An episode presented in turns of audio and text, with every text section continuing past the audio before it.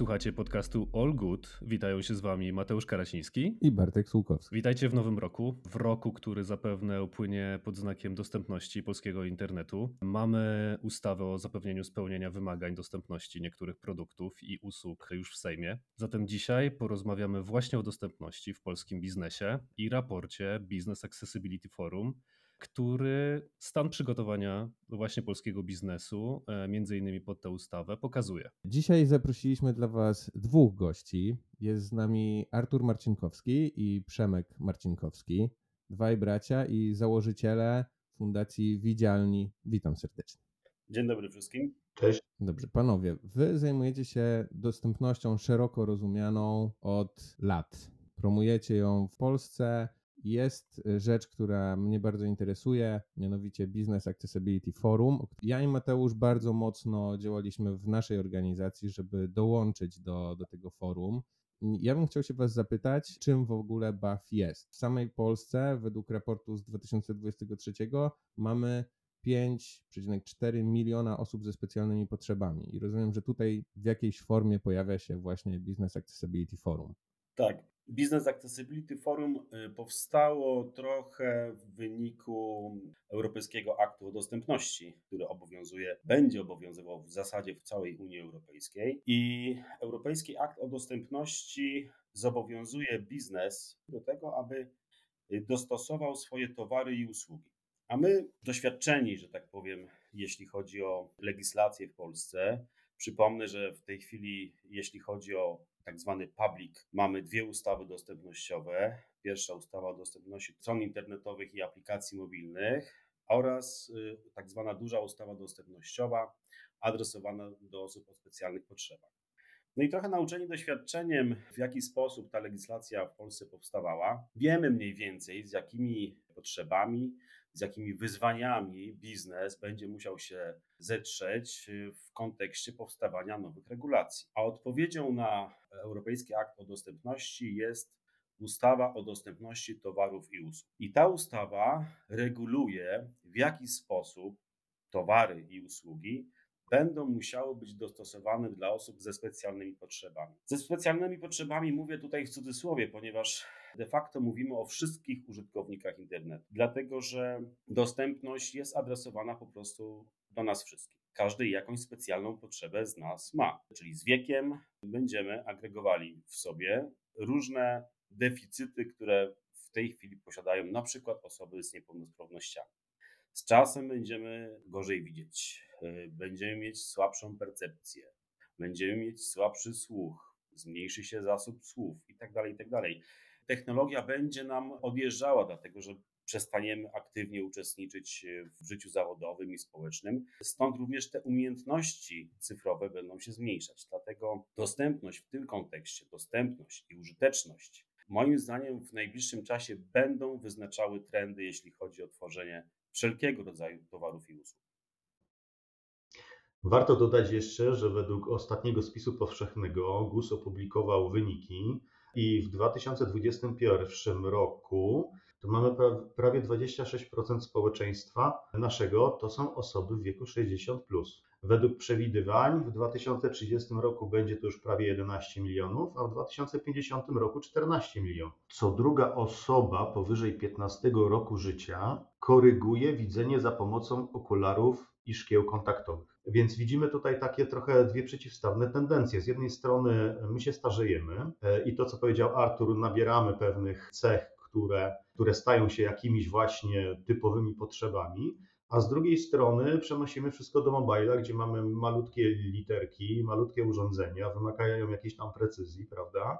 I teraz, jeżeli mówimy w kontekście osób, które używają urządzeń mobilnych, to takie urządzenie mobilne my trzymamy sobie w ręce. Może być taka sytuacja, gdzie trzeba wykonać różnego rodzaju gesty na tym telefonie tak, dotykowe, czyli musimy uszczypać ekran, wykorzystać kilka palców, prawda, wykonywać różnego rodzaju gesty dotykowe. No i teraz w sytuacji, kiedy trzymamy ten telefon w ręce i chcemy wykonać na nim gest szczypania, no to generalnie jest to bardzo trudne lub wręcz niemożliwe. Musimy ten gest szczypania wykonać drugą ręką. No i teraz zobaczcie, że to nie dotyczy tylko osób, które nie mają drugiej ręki. To będzie dotyczyło każdego z nas w sytuacji, kiedy nasza druga ręka jest po prostu zajęta. Wystarczy, że będziemy stać w metrze i trzymać się rurki, albo będziemy trzymać psa na smyczy, albo będziemy y, mieli na ręku dziecko. Sytuacji jest milion, więc pewne rozwiązania, które są proponowane przez standardy dostępności, jak chociażby WCAG, y, nie są dedykowane tylko dla osób z jakąś niepełnosprawnością. Więc to jest tak, że niektóre rozwiązania są niezbędne dla niektórych, ale użyteczne mogą być dla każdego. Przemek na konferencji użyłeś fajnego stwierdzenia, że nie ma dostępności bez użyteczności i odwrotnie. Myślę, że to e, bardzo ważna informacja, aby e, poszerzyć trochę swój horyzont, żeby wyjść troszeczkę z tego pojmowania dostępności jako coś, co jest traktowane dla jakiejś małej, wąskiej grupy użytkowników. W obliczu tego, że tak dużo ludzi korzysta z urządzeń dotykowych, no to jak już w ten sposób zaczniemy postrzegać dostępność, że no faktycznie nasza aplikacja używa różnych gestów dotykowych i tak dalej, to się okazuje, że no w zasadzie to mówimy tutaj o każdym użytkowniku, nie tylko w wąskiej, wyspecjalizowanej e, grupie. Mhm, no właśnie, i ta dostępność w polskim biznesie, w polskich usługach, zarówno jeżeli chodzi o urządzenia mobilne, jak i laptopy, komputery, w zeszłym roku testowaliście powstał raport e, BAF-u o dostępności polskiego internetu. Powiedzcie w takim razie, co i jak badano, co tak na dobrą sprawę sprawdziliście. E, przede wszystkim raport, który opracowaliśmy, łączy w sobie dwie kluczowe kwestie. To jest dostępność cyfrowa, która w kontekście nowych przepisów staje się coraz ważniejsza, oraz e, no, dobrze już rozwiniętą dziedzinę użyteczności. Dlatego w raporcie te dwie dziedziny sprzężyliśmy ze sobą, y, aby wskazać, że nie można tych dwóch dziedzin traktować osobno. Zasady i techniki stosowane w użyteczności i w dostępności mają pewne części wspólne i są ze sobą silnie powiązane, tak? ale mają też takie elementy, które no nie mają tych części wspólnych, prawda? Zatem możliwe jest stworzenie produktu super użytecznego, ale no tak nie do końca dostępnego i na odwrót. Chcieliśmy sprawdzić, czy produkty są po prostu inkluzywne. Chcieliśmy też odpowiedzieć sobie na pytanie właśnie, czy polski biznes jest gotowy na wejście nowych przepisów w 2025 roku. Przebadaliśmy 50 różnych produktów, z czego to są 24 aplikacje mobilne na oba systemy operacyjne iOS i Android oraz 26 stron internetowych. I samo badanie trwało no właściwie pół roku, bo badaliśmy od stycznia 2023 roku aż do czerwca. Czy mieliście jakąś grupę kontrolną, e, jeżeli chodzi o to badanie? Tak, tak, oczywiście. Badanie składało się z dwóch części. Jedna część to było badanie eksperckie, które odbywało się według określonej listy kontrolnej i oprócz badania eksperckiego mieliśmy również konsultantów. Konsultanci właśnie mieli różne potrzeby. Był konsultant niewidomy, był konsultant, który ma problemy z rozpoznawaniem kolorów, był konsultant senior, był konsultant, który przeszedł wylew, była osoba też niesłysząca, więc faktycznie tych osób z różnymi potrzebami było dosyć sporo, no i w tej, w tej drugiej części, zarówno w użyteczności, jak i w dostępności, musieli wykonać pewne zadania. Oczywiście zadania charakterystyczne dla danego typu serwisu, ponieważ te strony internetowe i aplikacje mobilne, które wybraliśmy, dotyczyły firm z poszczególnych branż, branż, które są wymienione w Europejskim Akcie o Dostępności. I były to firmy z branży bankowości, e-commerce'u, łączności, transportu lotniczego i telewizji. Mhm. A czy testowaliście wyłącznie jakby polskie produkty, czy też e, międzynarodowe? Bo wiemy, że na przykład, nie wiem, Bank Santander ma aplikację paneuropejską, tak? Player jest dostępny w całej Unii Europejskiej. Czy tutaj było jakieś rozróżnienie, czy wyłącznie były to polskie produkty cyfrowe? Nie, to były aplikacje, które są dostępne na naszym rynku. Wiadomo, że faktycznie na przykład, nie wiem, aplikacja Santandera, która funkcjonuje powiedzmy, nie wiem, gdzieś tam w Hiszpanii czy w Portugalii, może różnić się jakimiś funkcjonalnościami, prawda? Natomiast y, nie, my tutaj wybieraliśmy te, które funkcjonują u nas w Polsce. To ja mam pytanie odnośnie samych badanych, czyli tych użytkowników, z którymi się spotkaliście, bo każde badanie ma ten plus, że widzimy tą żywą osobę, która jest po drugiej stronie ekranu i możemy dużo więcej często wyciągnąć niż samo przejście przez checklistę i sprawdzenie produktu na konferencji, odczytywaliście pewne komentarze czy spostrzeżenia ludzi, ich potrzeby. I czy jest z tych komentarzy, albo tych, których jeszcze może nie pokazaliście, coś, co na maksa utkwiło wam w głowie? Taki komentarz, który chodzi za tobą codziennie po tym, jak e, go usłyszałeś i jesteś nim albo zachwycony, albo zasmucony, albo zmienił swój sposób postrzegania w ogóle tematu jeszcze związanego z dostępnością. My w dostępności działamy już prawie 20 lat. W ciągu tych 20 lat zrobiliśmy mnóstwo audytów, niezliczoną ilość audytów, konsultacji, współpracy z, z, użytkownikami, więc mogę powiedzieć, że na nas już to, że tak powiem, nie robi większego wrażenia. Natomiast faktycznie, jeżeli ktoś pierwszy raz styka się z dostępnością i zobaczy na przykład taki cytat konsultanta, który starał się wykonać jakieś zadania w aplikacji mobilnej czy na stronie internetowej, może się wydawać czymś po prostu nieprawdopodobnym. Pierwszy cytat to e, konsultantki niesłyszącej, która powiedziała tak: Nie rozumiałam, o czym mówią w materiałach wideo. Chciałabym, aby były udostępnione napisy. To już też daje nam trochę do myślenia, tak, że nie zapewniając napisów do materiałów e, wideo, czy też transkrypcji do materiałów dźwiękowych, pozbawiamy osób z problemami słuchowymi dotarcia do informacji całkowicie. Drugi cytat jest taki, konsultanta niewidomego z kolei. Na jednej ze stron nie udało mi się wykonać żadnego zadania. To wyobraźmy sobie teraz, że wchodzimy na którąś ze stron tych firm, które świadczą te usługi, czy chciałbym zakupić telefon, prawda, albo założyć konto w banku, albo jeszcze tam jakoś, jakaś inna czynność i okazuje się, że taka osoba nie jest w stanie tego zrobić, ponieważ te elementy są w ten sposób wykonane, że no, nie współpracują z aplikacjami asystującymi. No i efekt jest taki, że jeżeli ja chcę skorzystać z jakiejś usługi i na stronie danej firmy nie jestem w stanie tego zrobić, to idę, idę do innej firmy, gdzie będę mógł to zrobić. Trzeci cytat to jest e, osoby, która e, ma problem z rozróżnianiem kolorów. Tekst czarny, a gdzieś tam jest wyróżnienie czerwone. To dla mnie jest problem. Jeżeli jest zły odcień, to nie widzę w ogóle tego wyróżnienia. No i znowu, wiecie, czasami jest tak, że linki w tekstach, y, one są wyróżniane tylko kolorami. Mamy czarny tekst i mamy wstawione czerwone linki. Więc znowu osoby, które mogą być dotknięte jakąś ślepotą barwną, typu na przykład protanofia, to są kłopoty z rozróżnianiem koloru czerwonego, może skutkować tym, że taka osoba nawet może nie mieć świadomości, że w tym tekście są jakieś linki.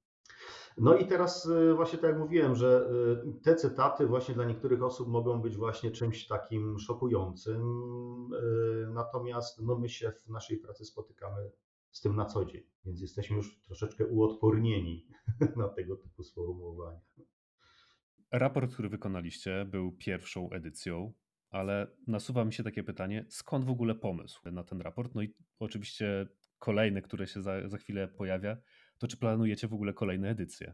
Raporty to generalnie nasza taka natywna y, trochę, trochę działalność. Przez te wszystkie lata wykonaliśmy niezliczoną ilość raportów. Te najważniejsze to były raporty, które zapoczątkowaliśmy w 2015 roku bodaj. Wtedy badaliśmy dostępność stron internetowych sektora publicznego. W naszym pierwszym raporcie, myślę, że warto o tym wspomnieć, na 100 stron przebadanych przez nas, a były to strony ministerstw, instytucji centralnych, urzędów miast itd. Tak jedynie 1,7% y, stron internetowych spełniało minimalne wymagania dostępności. A więc tutaj y, z jednej strony widać, jak duży postęp zrobiliśmy w dostępności, od prawie żadnej do ponad 50% no, dostępność, która wynika z tego naszego ostatniego badania.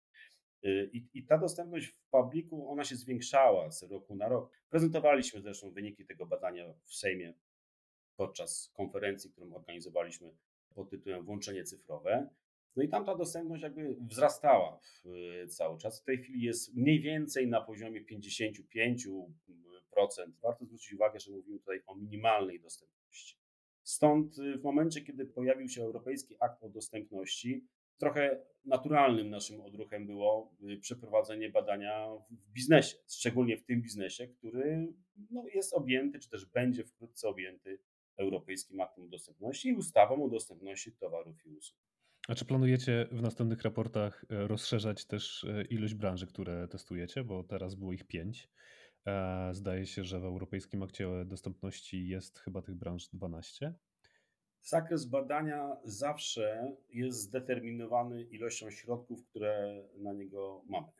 Tak było w przypadku tych pierwszych raportów, jak również w przypadku tego raportu, a zatem w przyszłym roku również planujemy raport. Natomiast uważam, że ten raport, o którym teraz mówimy, y, no był ogromnym badaniem. Tak jak Przemek wspomniał, tworzyliśmy go przez pół roku, naprawdę to był krew, pot i łzy. Jeśli powtórzymy ten wynik, to już będzie dobrze. To porozmawiajmy właśnie o szczegółach raportu. Artur, ty powiedziałeś, że 50 parę procent zapewnia ten minimalny poziom dostępności, o jaki walczymy. Byłoby super, gdyby to nie był minimalny poziom, tylko maksymalny. Ale czy są jakieś takie poza tą liczbą i też jak mógłbyś się odnieść do niej, czy to jest dobry wynik, czy to jest zły wynik, czy są jakieś takie najważniejsze pierwsze wnioski, jakie wam się nasuwają i kto z tego raportu, z tych wszystkich grup, które przebadaliście, wypada najlepiej, a przed którymi branżami jest jeszcze bardzo daleka droga? Z naszego punktu widzenia wynik 50% to jest dobry wynik, tak szczerze powiedziawszy. Natomiast ta szklanka jednak jest do połowy pusta. Znaczy połowa z przebadanych przez nas serwisów nie spełnia tych kryteriów. To oznacza, że spora część użytkowników będzie miała spore problemy z, z korzystaniem z stron internetowych, z aplikacji mobilnych. Tak więc y, widać wzrost, to rzeczywiście widać. Widać pewien trend. Mam też takie wrażenie, że dostępność staje się po prostu modna. Posiadanie niedostępnych usług, niedostępnych stron, w przyszłości niedostępnych towarów będzie po prostu passe. Myślę, że warto podać taki przykład. Słuchajcie, każdy z nas ma w kieszeni te, telefon komórkowy. Jeśli mówimy o wyświetlaczu, jeśli mówimy o procesorze, jeśli mówimy o aplikacjach, które są tutaj zawarte, jest to tworzone przez najtęższe umysły świata, przez niebywałe technologie, które w tej chwili nas otaczają. I tylko dlatego, że ten telefon jest dla mnie użyteczny i dostępny, ja jestem w stanie okiełznać tę technologię. Bo żeby zadzwonić, to ja muszę wykonać jeden ruch, nacisnąć guzik zadzwoń. I ja w ten sposób ujarzmiam tę technologię. I to daje taki, taką, taki obraz sytuacyjny, w jakim momencie w przyszłości my się znajdziemy. Bo technologie nieprawdopodobnie zasuwają do przodu i, I przypuszczam, że będą nas przerastały, szczególnie w kontekście sztucznej inteligencji, komputerów kwantowych, tego wszystkiego, co jest jeszcze przed nami. Bez dostępności, bez skierowania się w kierunku użytkownika, bez użyteczności, my tych technologii po prostu nie ogarniemy. No bez y, accessibility and usability to nie ruszymy dalej po prostu. Jeszcze trzeba, e, trzeba powiedzieć, e, bo w naszym raporcie wyszło nam, że średnia wszystkich stron i aplikacji spełnia te minimalne wymagania w, w 45%. Tak jak Artur powiedział, no szklanka jest jeszcze do połowy pusta i w dalszym ciągu są obszary, które dla niektórych grup użytkowników są całkowicie niedostępne.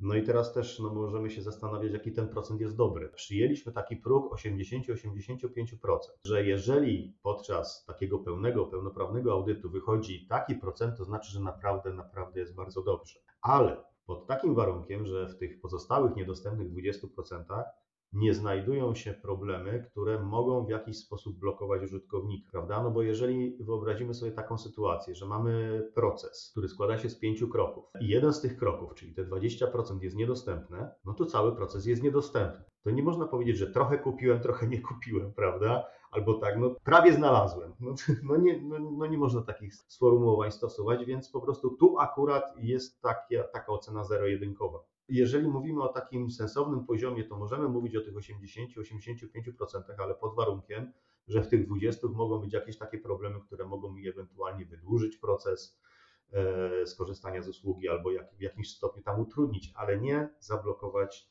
całkowicie.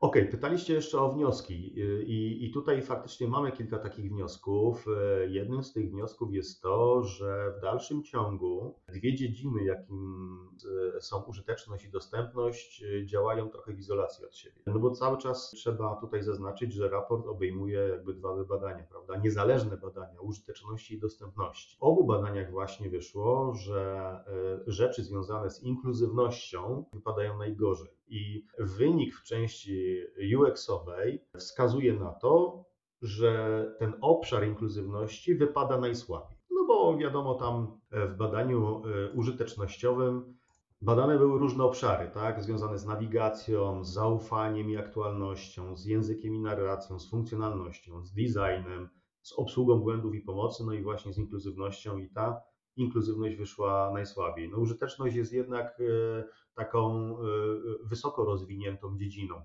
Natomiast ta dostępność jest tak trochę na doklejkę. No i właśnie to w tym naszym raporcie wyszło, że tutaj nie ma takiej pełnej współpracy pomiędzy, e, pomiędzy zespołami zajmującymi się użytecznością, a powiedzmy osobami, które powinny zajmować się dostępnością. Drugi wniosek jest taki, że mamy w dalszym ciągu deficyt związany z umiejętnościami osób, które tworzą oprogramowanie. To widać e, ewidentnie właśnie w takiej semantyce strony. Jeżeli podglądamy sobie źródło strony, ten kod, który tam został wyrenderowany w przeglądarce, no to właśnie on zawiera jakieś też w pewnym stopniu elementarne problemy, które potem rzutują na właśnie dostępność tej strony, na współpracę chociażby z aplikacjami asystującymi, na współpracę z różnymi urządzeniami wejściowymi, że niekoniecznie obsługa za pomocą myszki, ale również za pomocą klawiatury. I oczywiście też widać to w strukturach aplikacji mobilnych podczas testowania. No i generalnie tak jak widzimy też ze współpracy z naszymi klientami, widzimy to, że no, młode pokolenie programistów no, bazuje na pewnych komponentach. Budujemy stronę, aplikację z pewnych klocków. I oczywiście to nie jest nic złego, no bo tak powinno być, tylko że my musimy mieć tę świadomość, jak ten klocek jest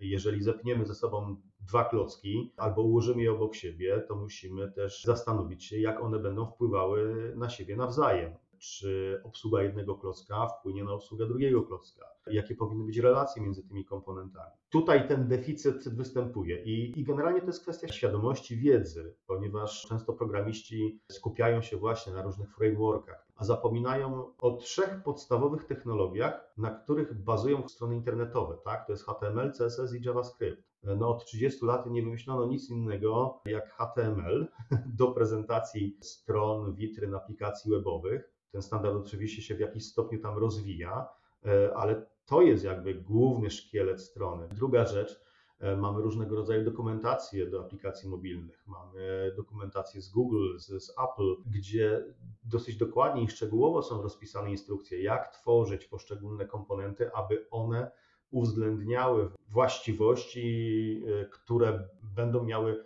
dosyć duży wpływ na dostępność poszczególnych komponentów. Tylko, że właśnie, no, trzeba do tej dokumentacji sięgnąć. I jeszcze właśnie ten ostatni wniosek, że gdybyśmy mieli teraz się zderzyć z tym wyzwaniem, czy my jesteśmy gotowi na wejście tych nowych przepisów, no to ten wynik 45% jest w dalszym ciągu zbyt niski, żeby móc stwierdzić, że no tak, to jest wystarczające. W dalszym ciągu, tak jak Artur wspominał, szklanka jest do połowy pusta i musimy ją tutaj sukcesywnie uzupełniać. Mhm. Przemek, powiedziałeś, że jesteśmy gotowi jakby w 45%, no ale jest na pewno tak, że jest pewnego rodzaju tabela liderów. Jedni wdrożyli tę dostępność lepiej, inni ciągną ogon. Powiedzmy w takim razie o tych przynajmniej, którzy, którzy na to prowadzenie się wysuwają. Czy jesteście w stanie wymienić konkretne branże, konkretne firmy, które faktycznie po audytowaniu no, wypadły najsilniej? W naszym raporcie nie mamy wymienionych firm z nas. Tutaj e, ocenialiśmy właśnie branżę. Naszym celem nie było nikogo wytykać palcami, piętnować czy wyróżniać. Chcieliśmy, żeby ten raport był w miarę neutralny, no ale faktycznie te branże zostały poddane ocenie. Takim liderem wśród tych pięciu branż jest branża bankowa, zarówno w kwestii aplikacji mobilnych, jak i stron www. To w zasadzie jakoś tak bardzo nas nie zaskoczyło, ponieważ my też współpracujemy z kilkoma firmami z branży bankowej i faktycznie widzimy, że tamto zaangażowanie w tworzenie dostępnych produktów jest duże. To nie jest taki temat, który jest traktowany przy okazji, tylko faktycznie wdrażany gdzieś tam w całym procesie powstawania jakiejś usługi czy też produktu. Oczywiście z różnym skutkiem się to odbywa, natomiast widać, że tutaj praca wre. Natomiast w międzyczasie tam są trzy branże typu e-commerce, e-commerce, łączność, transport lotniczy, no i na szarym końcu jest sektor TV. Tutaj w sektorze TV mieliśmy trzy firmy, więc chyba się nie trudno domyśleć jakie. E, natomiast e, tutaj wypadły najgorzej właśnie zarówno pośród aplikacji mobilnych, jak i stron internetowych. Myślę też, że warto wspomnieć, że z doświadczenia wynika, że w branże, w których występują regulatorzy, w tych branżach rzeczywiście dostępność jest na wyższym poziomie. To po pierwsze. Po drugie, w branżach, w których rozwinięta jest odpowiedzialność społeczna przedsiębiorstwa. Jak mówimy o regulatorach, no to Mam tutaj na myśli telekomy i między innymi sektor bankowy. Telekomy akurat były jednym z pierwszych obszarów, które miały swoje rozporządzenie. No i jednak tam, gdzie pojawiają się regulacje, mimo wszystko, choć najfajniej by było, gdyby, gdyby ta dostępność y, niejako organicznie rozchodziła się po, po internecie, gdyby każdy jej, jej, po prostu chciał i pragnął. Jednak prawda jest taka, że tam, gdzie są pewne regulacje, gdzie są restrykcje, gdzie są wręcz kary za niestosowanie dostępności, tam ta dostępność po prostu lepiej wygląda. No i to też wyszło w raporcie. No, sektor bankowy tutaj, jako że ma swojego regulatora, ma wysoce rozwiniętą odpowiedzialność społeczną, to tutaj ta dostępność jest na wyższym poziomie niż w pozostałych branżach. No miejmy nadzieję w takim razie, że Europejski Akt Dostępności zmieni to i w takim razie pozostałe branże, które właśnie w tym momencie na przykład ciągną ogon, jednak tutaj się też w dostępności zdecydowanie podciągną.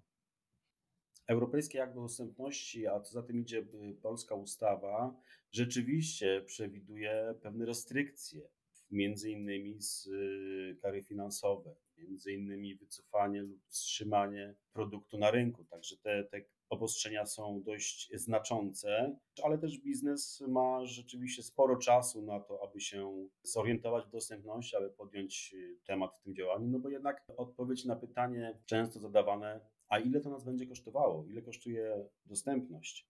Dostępność tania nie jest, taka jest prawda.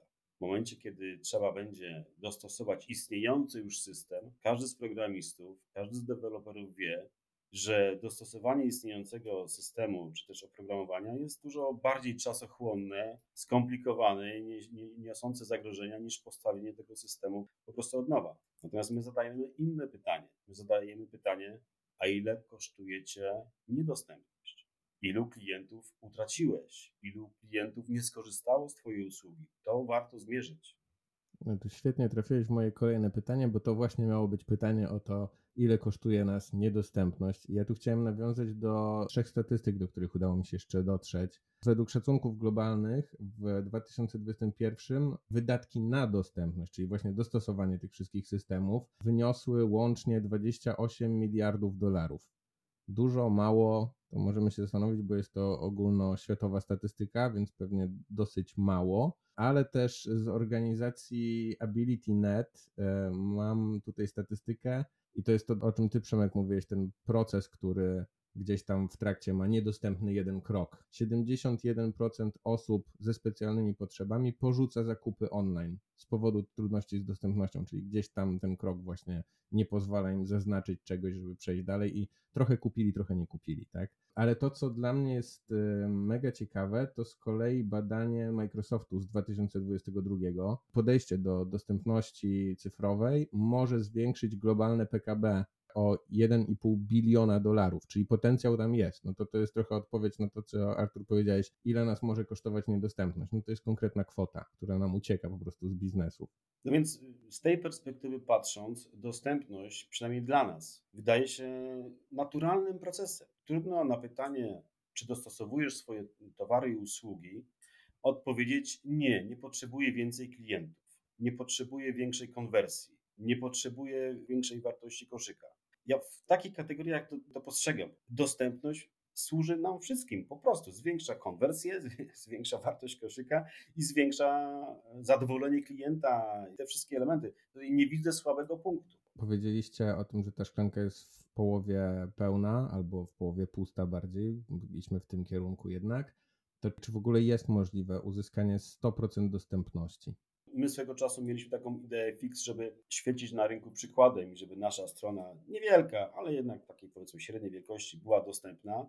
No i nie udało nam się, tak szczerze powiedziawszy. Znaczy, dokładając wszelkich starań, naprawdę szlifując ją w największych szczegółach, zawsze znajdzie się jakiś element, który jest mniej dostępny. Dodatkowo no, trzeba pamiętać, że jednak dostępność jest pewnym procesem. Przy dużych serwisach osiągnięcie 100% czy nawet powyżej 90% jest szalenie trudne, dlatego że strony internetowe czy też aplikacje mobilne są tworami żywymi, no, obsługiwanymi przez redaktorów, żywych ludzi, którzy mają różne kompetencje cyfrowe. Nie zawsze treści, które są przez nich aktualizowane, są przygotowane w sposób zgodny z zasadami dostępności. No, rozwijają się nowe technologie i, i w tym sensie też jakby dostępność jest pół kroku za nimi. Techniki, które umożliwiają tworzenie dostępnych treści w nowo rozwijających się technologiach jest no też trudne.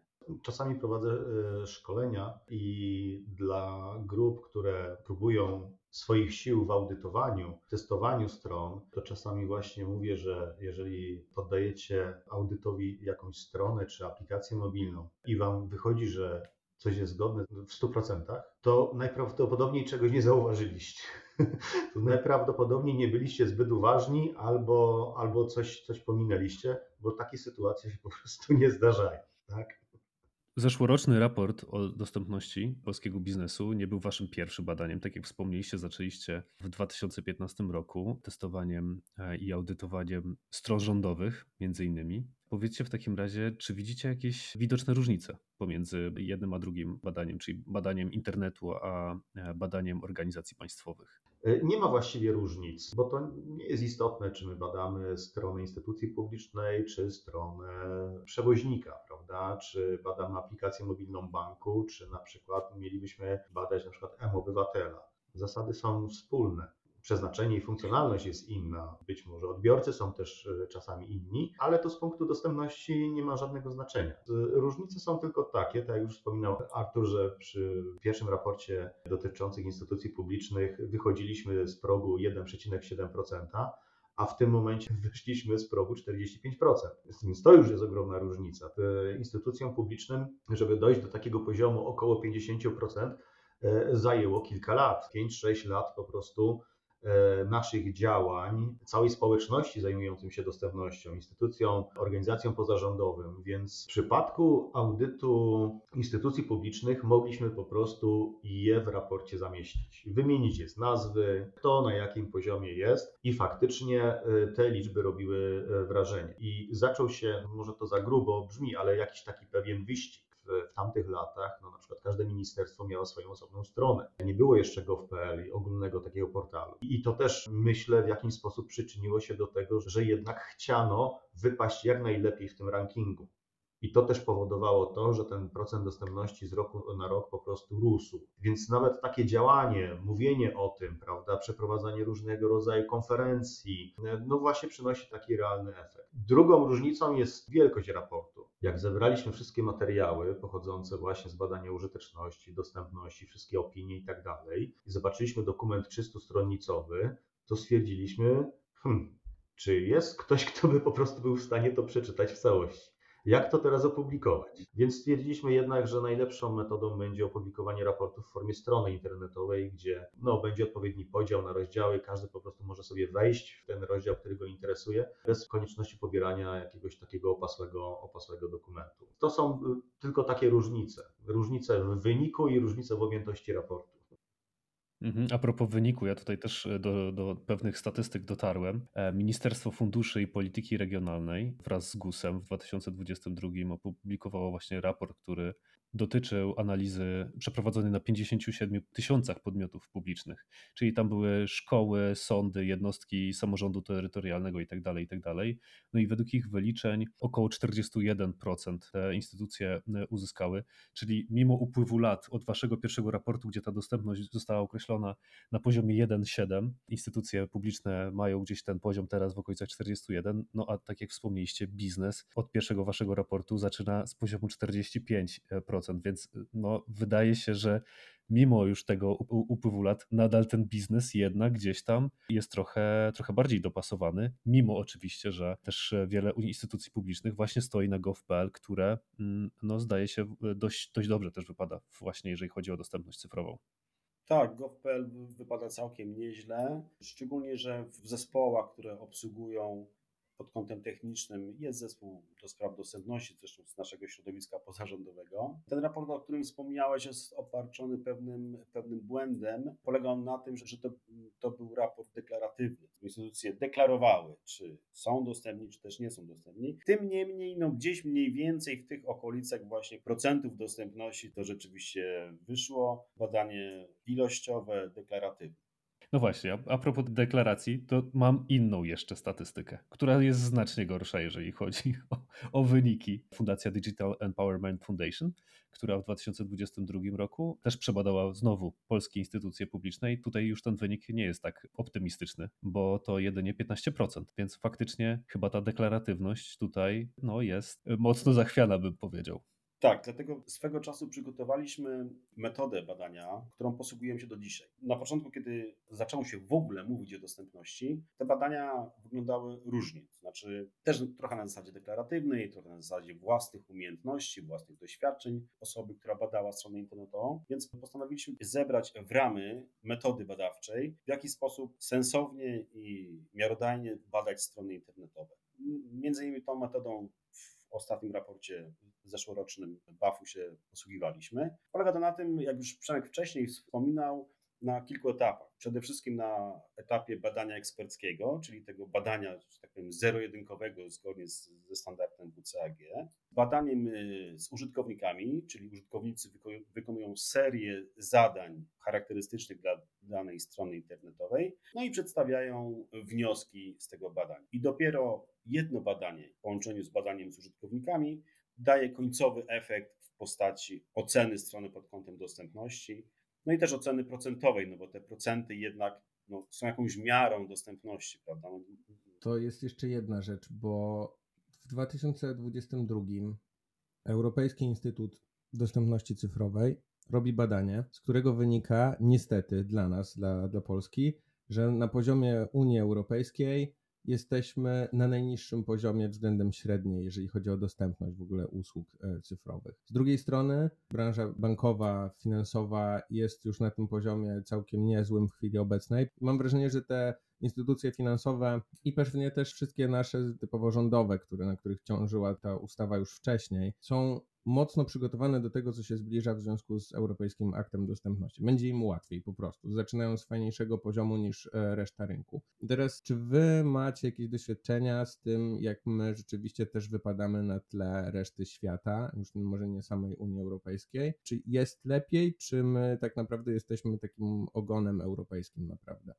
Szczerze powiedziawszy, nie znam tego badania, ale w moim odczuciu i we współpracy z y, firmami, no jednak międzynarodowymi, wydaje mi się, że nie mamy się czego wstydzić. Legislacyjnie jesteśmy całkiem nieźle poukładani, jeśli chodzi o PAP. Legislacyjnie będziemy za chwilę całkiem dobrze poukładani, jeśli chodzi o europejskie akt o dostępności, bo z tego co wiem, to ta ustawa o dostępności towarów i usług jest jedną z pierwszych w Unii Europejskiej. Myśmy troszkę wyszli przed szereg de facto. Natomiast jeśli chodzi o dostępność, to wydaje mi się również, że chyba jest jednak naszą polską specjalnością. Mam tutaj zupełnie inne y, spojrzenie na ten temat. Swego czasu odwiedziła nas delegacja z dużej międzynarodowej firmy francuskiej, dużego telekomu, która to delegacja objeżdżała, że tak powiem, cały świat fizycznie w Europie, w Azji, w Afryce, po prostu odwiedzając oddziały w danym kraju i sprawdzając, jak dostępność wygląda właśnie na miejscu. Gdzieś po kilku miesiącach, kiedy oni zakończyli to całe tournée, przedstawili raport, dowiedzieliśmy się, że polski oddział uzyskał najlepszy wynik, jeśli chodzi o dostępność cyfrową. To było strasznie tutaj dla nas nobilitujące i takim wielkim wyróżnieniem, ale to pokazuje właśnie, że na tle całego świata polski oddział wypadł najlepiej. Stąd wnioskuję, że wcale z dostępnością u nas w Polsce nie jest aż tak źle. Dużo się o niej mówi legislacyjnie i w działach CSR, teraz w działach ESG. Tej dostępności jest dużo. Jest mnóstwo konferencji, mnóstwo opracowań. Mamy też nowe zawody, jeśli chodzi o dostępność cyfrową. My jesteśmy instytucją certyfikującą, która przygotowała pierwsze w Polsce zawody, jeśli chodzi o, o dostępność. Zawód taki jak audytor stron internetowych, twórca stron internetowych w oparciu o WCAG oczywiście, e, twórca aplikacji mobilnych i te zawody opublikowane w Monitorze Polskim są pełnoprawnymi, funkcjonalnymi zawodami, a my jako instytucja certyfikująca te zawody nadajemy. To znaczy można się do nas zgłosić, zdać państwowy egzamin i uzyskać taką kwalifikację. I te kwalifikacje mają rangę kwalifikacji europejskich. One obowiązują w całej Unii Europejskiej. To pokazuje, że Y, całkiem nieźle tutaj, jeśli chodzi o, o tę dostępność, wyglądamy. Dobra, ja mam teraz taką prośbę. Gdybyśmy zeszli z raportu do naszego codziennego biznesu. Jakie są według Was pierwsze kroki w tworzeniu własnego biznesu dostępnym? Przede wszystkim musimy sobie dokonać inwentaryzacji naszych produktów. Czym my w ogóle dysponujemy? Jakie aplikacje? Jakie strony? E, no, następnie trzeba dokonać oceny tej dostępności. E, wykonać audyty, zmierzyć po prostu tę dostępność w jakiś sposób, no żeby móc w ogóle nakreślić dalszy plan działania. Tak? Więc musimy sobie określić nasze status quo. I to jest właśnie początek drogi dopiero. Więc e, jeżeli tę dostępność w jakiś sposób ocenimy, no to wtedy musimy również wdrożyć pewne rekomendacje. Pełnoprawny audyt musi zawierać rekomendacje, czyli jak odnajdziemy błąd, problem, no to musimy dostać jasną wskazówkę, jak go po prostu naprawić. E, I tu właśnie zapewne pojawią się jakieś problemy, czyli tak, kto ma to naprawić, na jakim etapie ma to być naprawione, e, czy nie ogranicza nas e, tak zwana góra, prawda, jakaś centrala, że komponenty czy jakiekolwiek inne rzeczy przychodzą do nas z centrali, musimy ich użyć i nie jesteśmy w stanie ich poprawić. Jak w ogóle możemy w ramach naszej organizacji i firmy przetestować dostępność? I wtedy pojawia się zamieszanie, tak? E, wiele rzeczy się wtedy właśnie okazuje, że nie uwzględniamy czegoś podczas projektowania, że nie uwzględniamy czegoś podczas e, dewelopowania, nie wiemy, kto jest za to odpowiedzialny, jaki dział, jaki tam zespół odpowiada za komponenty, kto odpowiada za, za różnego rodzaju widoki, i wtedy panuje chaos. Kolejnym krokiem jest właśnie ustawienie pewnych procesów, więc e, musimy to sobie po prostu uporządkować. Dział UX UI będzie wiedział po prostu, co oznaczać na projektach, w jaki sposób oznaczać na projektach. Copywriterzy będą wiedzieli po prostu, jak mogą tworzyć treści, jak tworzyć opisy do elementów graficznych. Deweloperzy będą wiedzieli i mieli jasne instrukcje, na przykład od projektantów, jak dany komponent ma się zachowywać, czy dany element, który został narysowany na na makiecie, prawda, czy tam na projekcie ma być linkiem czy przyciskiem, bo to potem będzie miało realny wpływ na dostępność takiego elementu. Testerzy będą musieli wiedzieć po prostu, jak testować. Tak naprawdę, jeśli chcemy tę dostępność zaimplementować, to musimy wykonać kilka kroków. I tak jak wspomniałem, najpierw trzeba przeprowadzić audyt, zobaczyć po prostu, jaki jest stan, a potem uporządkować właśnie te wewnętrzne procesy. Bardzo często to tak wygląda.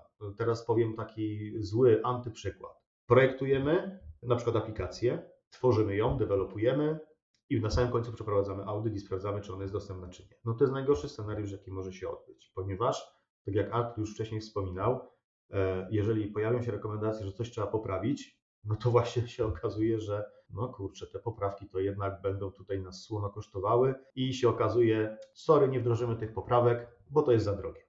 No, więc jeżeli tę dostępność wpleciemy na samym początku powstawania usługi, czyli już na etapie projektowania, zastanowimy się, gdzie jaki element ma się znaleźć. Jeżeli potem e, grafik e, będzie się trzymał pewnych zasad stosowania chociażby kontrastu, no to już właśnie na samym początku już eliminujemy pewne problemy. Więc ustawienie tych procesów jest tutaj niezwykle istotne. I to, to, to nie jest oczywiście łatwe, bo nagle się okazuje, że brakuje nam osoby w tym dziale, brakuje nam osoby w tym dziale, więc pojawiają się też oczywiście jakieś tam nowe, nowe obowiązki, yy, ale dzięki temu będziemy mogli ograniczać potem te nieoczekiwane wydatki, które pojawiają się właśnie na samym końcu procesu powstawania produktu na etapie audytu. Więc generalnie potem, jak już ten produkt nam powstanie, to w zasadzie taki finalny audyt, finalne sprawdzenie tego, e, tego produktu będzie już tylko formalnością. Będzie już tylko powodowało pewne korekty, nie przebudowanie całych procesów, komponentów, ale jedynie ich skorygowanie, bo wszystko już uwzględniliśmy na samym początku. Tak to powinno po prostu wyglądać. Myślę, że drugim komponentem jest, są po prostu szkolenia.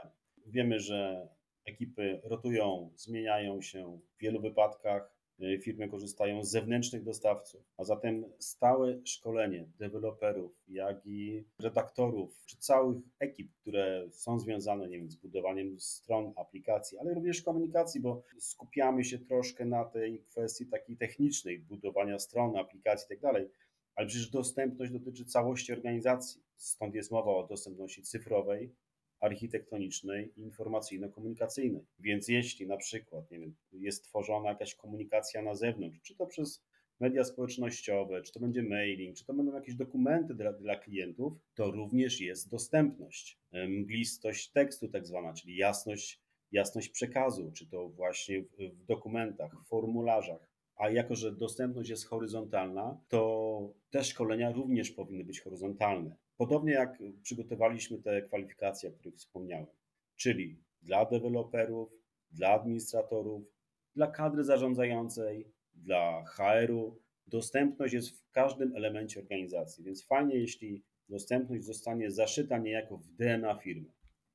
Miałem zadać na koniec przewrotne i podchwytliwe pytanie, kto jest finalnie odpowiedzialny za wdrożenie dostępności. Miałem tutaj trochę podyskutować z Przemkiem, czy deweloper, czy UX designer, czy UI designer. Wychodzi na to, że każdy. Tak jakbyście już tak mieli sprowadzić to do jednej osoby, bo ja rozumiem, że każdy jest odpowiedzialny za jakąś cząstkę, ale komu finalnie powinno najbardziej zależeć na tym o zaopiekowaniu się dostępnością. No bo jeżeli to rozmyjemy na całą organizację często, no to potem jest tak jak Przemek na początku mówiłeś, że no to trochę jest, y, jak ten UX jest już taki scentralizowany i dbamy o użyteczność, to ona jest bardzo dojrzała, a ta dostępność jest tam gdzieś z boku. Mam wrażenie, że jak jeżeli te rzeczy są porozrzucane po firmach, właśnie w różnych działach, każdy robi kawałek, to ostatecznie nikt nie czuje odpowiedzialności za całość. Gdzie waszym zdaniem powinno być to najbardziej skupione?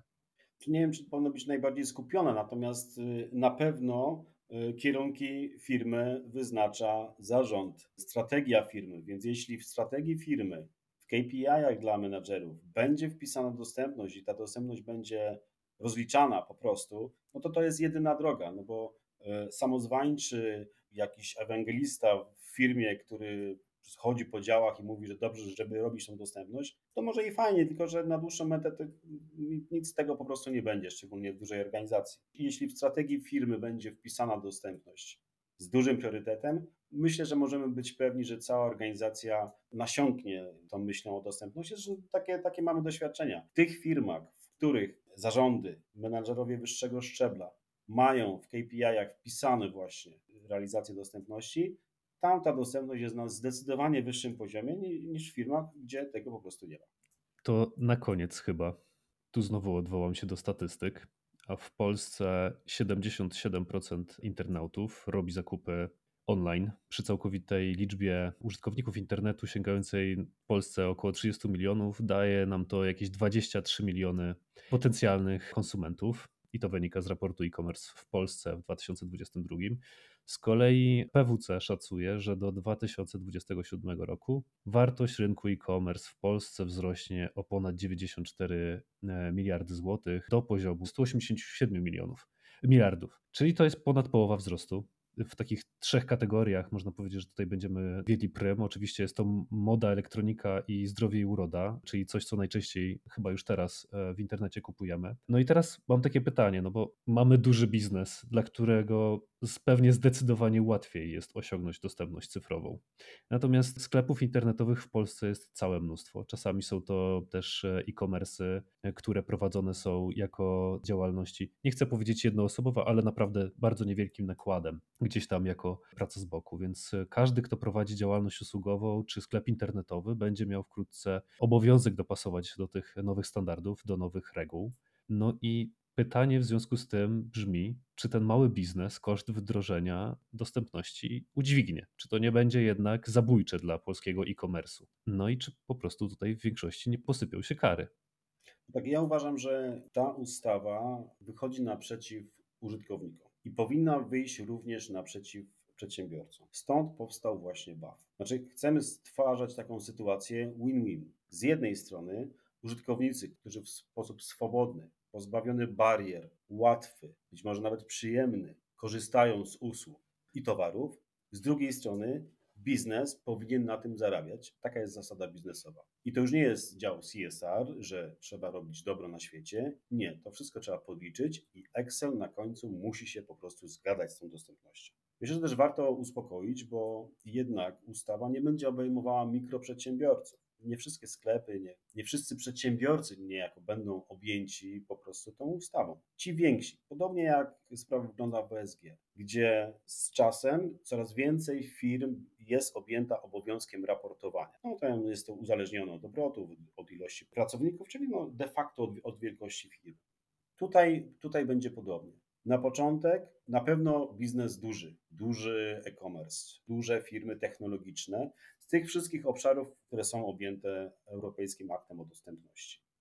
Czy to będzie e-commerce, czy to będą e-płatności, czy telekomy, wymieniłem trzy, trzy obszary, bez których w większości wypadków zakup w internecie jest w zasadzie niemożliwy. Znaczy, muszę mieć telefon, e, muszę mieć sklep i muszę mieć e-płatności. Więc te trzy obszary, podobnie jak Przemek mówił o tych kolejnych krokach, które są w zakupie towaru w sklepie internetowym, tutaj te obszary sensownie, moim zdaniem, są po prostu ujęte. Podobnie jeśli dorzucimy do tego transport. Większość y, podróży zaczyna się w internecie, a gdzieś dopiero na końcu kończy, powiedzmy, w hotelu i dostępności tego hotelu. No więc EAA jest po to, aby pomagać, wspierać użytkowników, ale również wspierać biznes. To też nie będzie tak, że nadejdzie sądna data i nagle posypią się kary. Nie, jest tam jednak możliwość nie wiem, naprawienia niedostępności towaru czy też usługi. Też nie wszystkie towary i usługi, które powstały przed datą wejścia w życie tej ustawy, będą objęte dostępnością. Tak więc y, jest sporo takich no, blokero wytrychów. Jednym z nich jest na przykład nadmierne obciążenie. Jeśli zastosowanie towaru lub usługi będzie wiązało się z nadmiernym obciążeniem biznesu i firma będzie potrafiła to udowodnić, że to się będzie wiązało, nie wiem, ze zmianą technologiczną, ze zmianą produkcyjną i to obciążenie będzie nadmierne do uzyskanych efektów, wtedy taka firma będzie po prostu zwolniona z y, uzyskania dostępności. Tym niemniej ten efekt tego, że dostępność jest modna, że jest trendy, no również EAA w tym pomaga, bo zaczynamy o tym mówić, gościmy u Was w podcaście, mamy raporty, a dostępność wzrasta. No i chyba tej dostępności w nowym roku użytkownikom tu należałoby życzyć. Oczywiście biznesom też wzrostów, ale, ale to jednak użytkownicy chyba dla nas są najważniejsi. Panowie, bardzo dziękujemy dzisiaj za wizytę w podcaście All Good. Dziękujemy. Cześć, dzięki. To wszystko, co na dzisiaj dla Was przygotowaliśmy. Naszymi gośćmi byli Przemek Marcinkowski i Artur Marcinkowski, a żegnają się z Wami Mateusz Karasiński i Bartek Słukowski. Cześć.